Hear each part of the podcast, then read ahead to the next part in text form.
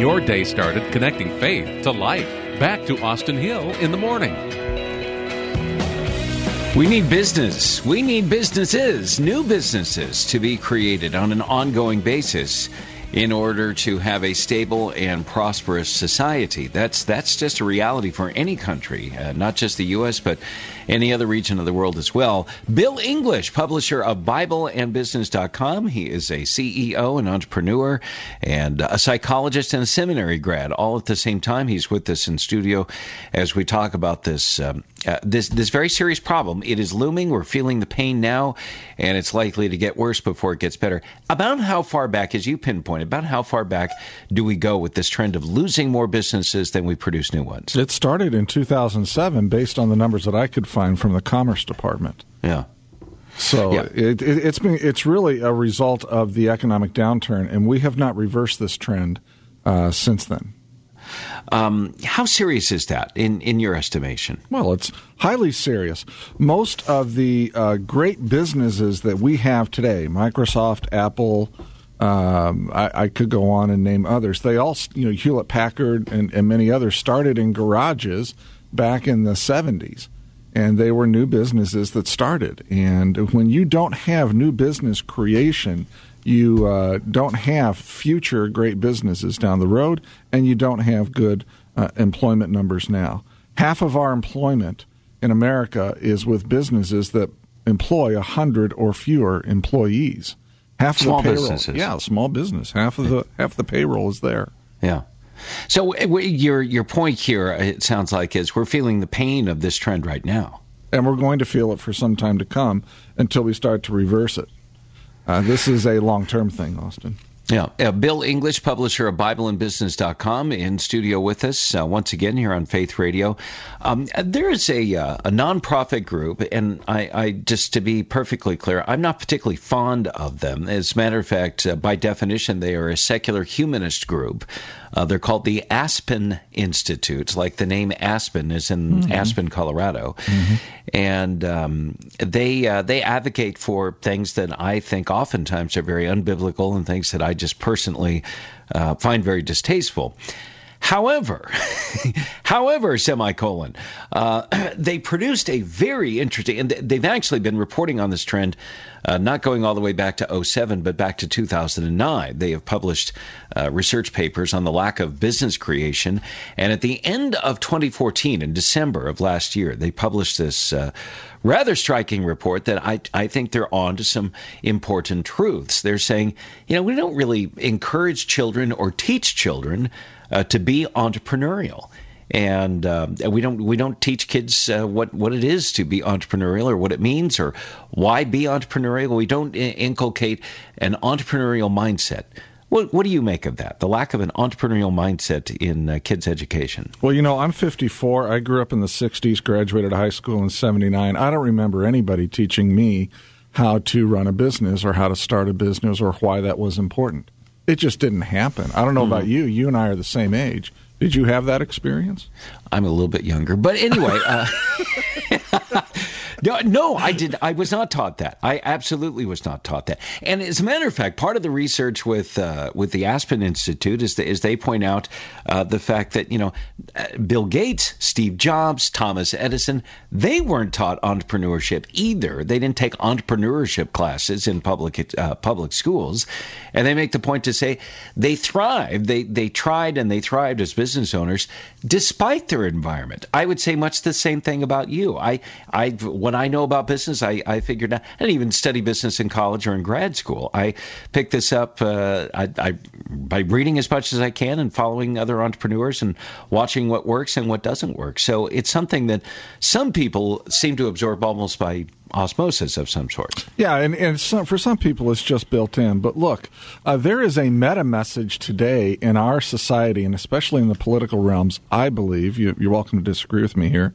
that uh, starting a business and becoming rich is somehow bad. Mm-hmm. It's somehow immoral. And it's and yet without the without the rich in our society, we're not going to have investors uh, to come in and help new businesses get started. And so, uh, yeah, we, we definitely need to be teaching entrepreneurship uh, at all levels of uh, life, in my estimation. All right, and and I would concur. I believe you have some uh, some interesting insights, Bill English, on how the church can fulfill a role in that uh, regard. And uh, the reality that there is an entrepreneurial spirit among many churches, whether the pastor or the elders or the prisoners uh, recognize it or not. So let's talk about uh, the church providing solutions and ministering in this very important area. We'll continue with Bill English in just a moment. It's now 7:15. This is the Faith Radio Network. I'm Austin Hill. Stay with us.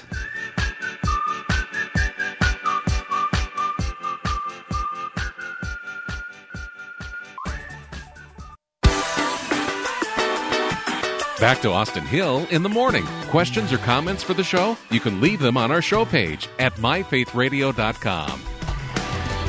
It's 717 Central Time from Faith Radio, Breakpoint with Eric Metaxas and John Stonestreet on the way just about nine minutes from now and about 7.35 we'll talk about some good news on christian evangelism in the islamic world. Stand by for that. Bill english our guest uh, in studio once again. He's the publisher of bibleandbusiness.com an entrepreneur a business owner and a psychologist among other things talking about uh, developing an entrepreneurial mindset among children and trying to stem the tide of this very destructive trend in our country. We're losing more businesses than we are producing new ones. I've heard you say that you believe that uh, most pastors are really pretty entrepreneurial at oh, heart. Oh, yes. Oh, by all means. When you see how pastors uh, structure their Sunday morning services, they may not think of themselves as entrepreneurs, but boy, they have it in their gut.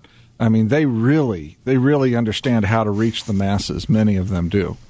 So yeah, I think I think most pastors and most missionaries are entrepreneurs. Mm, yeah, very very interesting. Uh, and uh, it also strikes me that uh, uh most pastors that I have known, um, they're not afraid to try new things. No, they're, they're risk not. takers. Right.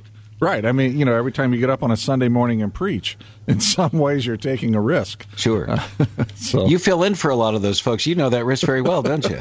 yeah, yeah. And I, have lost at that risk more than more than a few times. well, listen, uh, we we recognize um, that there is uh, entrepreneurship and creativity uh, in churches as uh, people, pastors, and I would say many parishioners and and associate pastors and church elders uh, try to find new creative ways to uh, reach more people.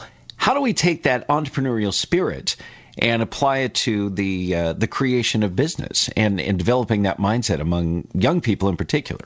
Well, first of all, I think we have to see that, that getting into business is one of the best ways to get into one of the most unreached, largest mission fields in America, which is the American marketplace. We need Christians in that marketplace, not just as employees, but as employers as well. And so we need churches uh, uh, to change a mindset there that we're not just good employees, but that we also are trying to produce good employers. That would be the first thing I would do. Is a part of that mindset uh, maybe getting out of what you were describing earlier, getting out of that or getting away from that assumption that if somebody is really successful in business, that's ill gotten gain, they've cheated, they've done something wrong, uh, they shouldn't be successful. They shouldn't uh, be able to keep the, the earnings that they've uh, produced for themselves. I think so. Yeah, I look. I think there's a there's a number of evangelicals, and I don't know. I don't have a percentage. I don't have a study to point to. My intuition tells me it's a sizable minority that believes uh, that people who own businesses and are successful and do have money probably have done it on the backs of other people and have uh, somehow been greedy and have have somehow wronged their brother uh, in in the uh, creation of that wealth. You think that's a minority in the church? I do. Okay. I don't think it's the majority, but I think it's a sizable minority. Mm. So, uh, having established that, where where do we go? Uh, maybe as a step two in terms of uh, trying to impart this entrepreneurial spirit and, and apply it to for-profit commercial enterprise one of one of the four purposes of business uh, from God is to produce products and services uh, that enable the community to flourish. Now, I didn't say that very well. One of the four purposes for business that God has created is to produce products and services that enable the community to flourish. Uh, entrepreneurship fundamentally is about solving problems in society and doing so in a way that the problem can remain solved in a sustainable way that's entrepreneurship. So if we define entrepreneurship that way, uh, then we can see how the church can easily get involved in the in the solution of all sorts of problems through both nonprofit and for-profit businesses. Right. Now, to that end, I, I, as you describe it that way, Bill English, I, I want to make a point here, and uh, this is probably something you'll relate to. Probably most people listening to our conversation will say, "Yeah, I've observed this as well." In my church, in the church that my my wife and son and I attend right now, there are plans underway for several of the uh, parishioners and, and, one of the pastors to make. I think this will be the third year in a row that uh, they're making a uh, an official church visit to the country of Haiti. There's a little tiny village in that uh, very uh, economically impoverished nation uh, where members of my church have gone for uh, two previous years in a row. And uh, we talk openly in the church about the fact that, gosh, we're, we're making these great efforts setting up farms and uh, little textile businesses, and individuals and families in this otherwise impoverished region of Haiti are able to become self sufficient and produce products and services that are yeah. valuable to others and yeah. they bless one another. We talk about this, the blessing of entrepreneurship and business in the context of foreign missions but it just doesn't seem to hit home that we got to be doing that right here in the United States in our own neighborhood. That's because we. Am, we, I am, am, I missing something here? No, you're not missing something, but some people are, and that is they're not seeing the American marketplace as a mission field. I mean, okay. it, it, really is. It really is a mission field. When you go out, think about uh, what would have happened had Enron been run by ethical people who knew the Lord. Now, I know Kenneth Lay was supposed to have been a Christian and all that, but still, uh, think about uh, the lack of problems that we would have if our if our uh, publicly held corporations were run by people who submitted themselves to Jesus Christ. Okay. So, be that as it may, that's that's where this needs to go.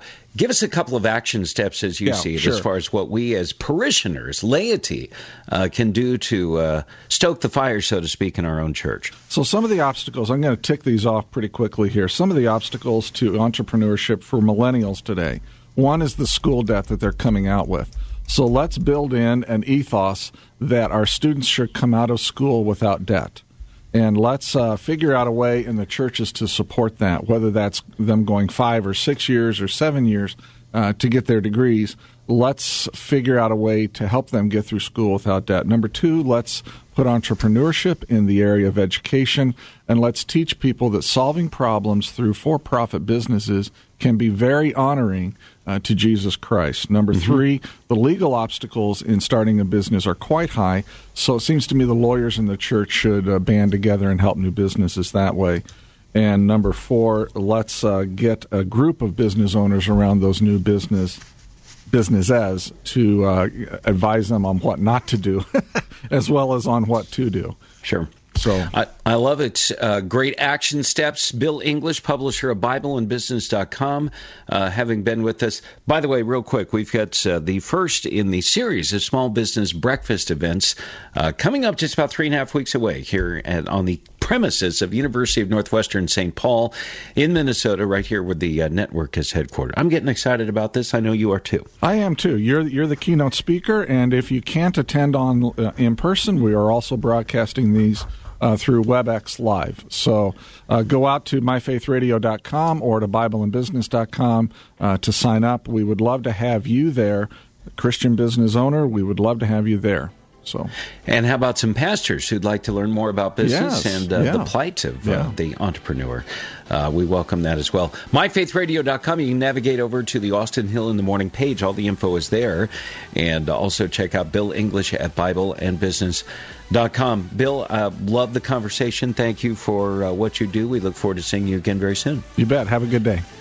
And you as well. 726. It's Wednesday. This is the Faith Radio Network. I'm Austin Hill. Breakpoints on the way.